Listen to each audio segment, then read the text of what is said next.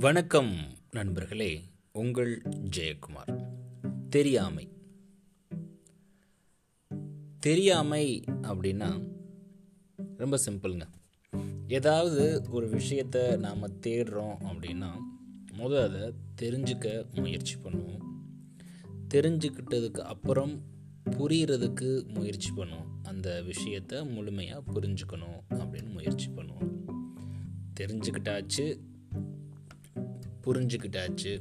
அதுக்கப்புறம் அதை பற்றி நாம் முழுமையாக அறிந்து கொள்வோம். இந்த மூன்று படிநிலை தாங்க.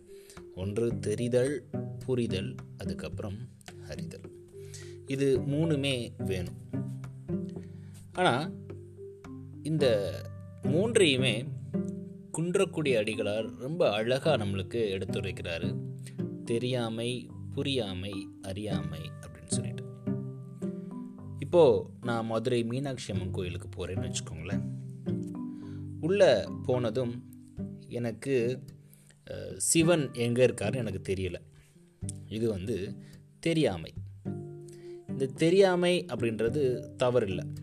ஆனால் தெரிஞ்சுக்கணும். அப்போது நான் பக்கத்தில் உள்ளவர்கிட்ட கேட்குறேன் சிவனுடைய சன்னதிக்கு எப்படி போகணும் அப்படின்னு சொல்லிட்டு. அவர் எனக்கு வழி சொல்கிறார் நேராக போய் வலது பக்கம் போய் இடது பக்கம் போய் போங்க அப்படின்னு சொல்லி சொல்கிறார் சொன்னோன்னே எனக்கு புரியல. நான் ரெண்டு மூணு தடவை கேட்குறேன் கேட்டதுக்கப்புறம் எனக்கு புரியுது. அப்போது இந்த தெரியாமையை விட கொஞ்சம் சீரியஸான விஷயம் இந்த புரியாமை. சரி. தெரியாமை ஓகே புரியாமை ஓகே. அது என்ன அறியாமை அப்படின்னு கேட்டிங்க அப்படின்னா எனக்கு தெரியாது அப்படின்றதே எனக்கு தெரியாது. இதுதான் அறியாமை. மக்கள் எல்லாம் அறியாமையில் இருக்காங்க அப்படின்னும் அதை அந்த அறியாமை அப்படின்ற இருளை விளக்குறதுக்கு நமக்குள்ள ஒரு ஒளி வேணும் அப்படின்னு சொல்லிட்டு நிறையா நம்ம படிச்சிருக்கோம். நம்மளை பற்றி நம்ம தெரிஞ்சுக்கணும். ஸ்பார்க் நம்மளுக்குள்ள உள்ளே இருக்குது அப்படின்னா நிறைய தெரிஞ்சு நிறையா நம்ம படிச்சிருக்கோம் கேள்விப்பட்டிருக்கோம்.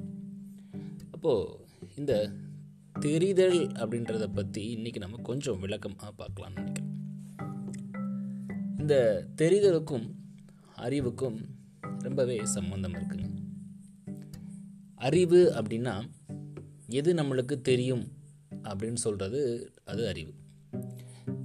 ஃபார் எக்ஸாம்பிள் எனக்கு கம்ப்யூட்டர் நல்லா தெரியும் அப்படின்னு சொல்கிறது அறிவு.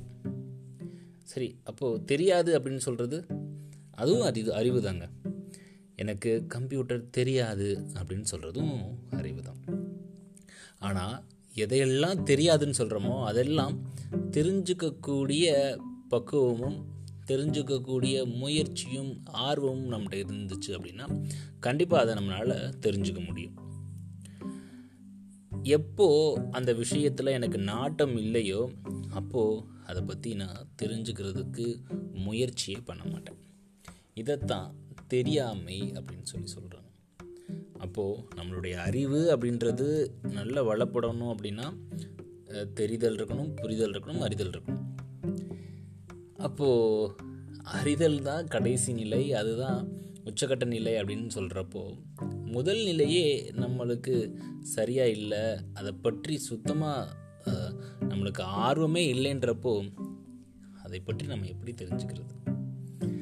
அப்போது ஒரு விஷயத்தை நாம் தெரிஞ்சுக்க முற்படுறப்போ அதை பற்றிய அத்துணை அறிவுகளும் நம்மை பின்தொடர்ந்து வந்து சேரும் அப்படின்றதில் எந்த விதமான மாற்று கருத்தும் கிடையாது.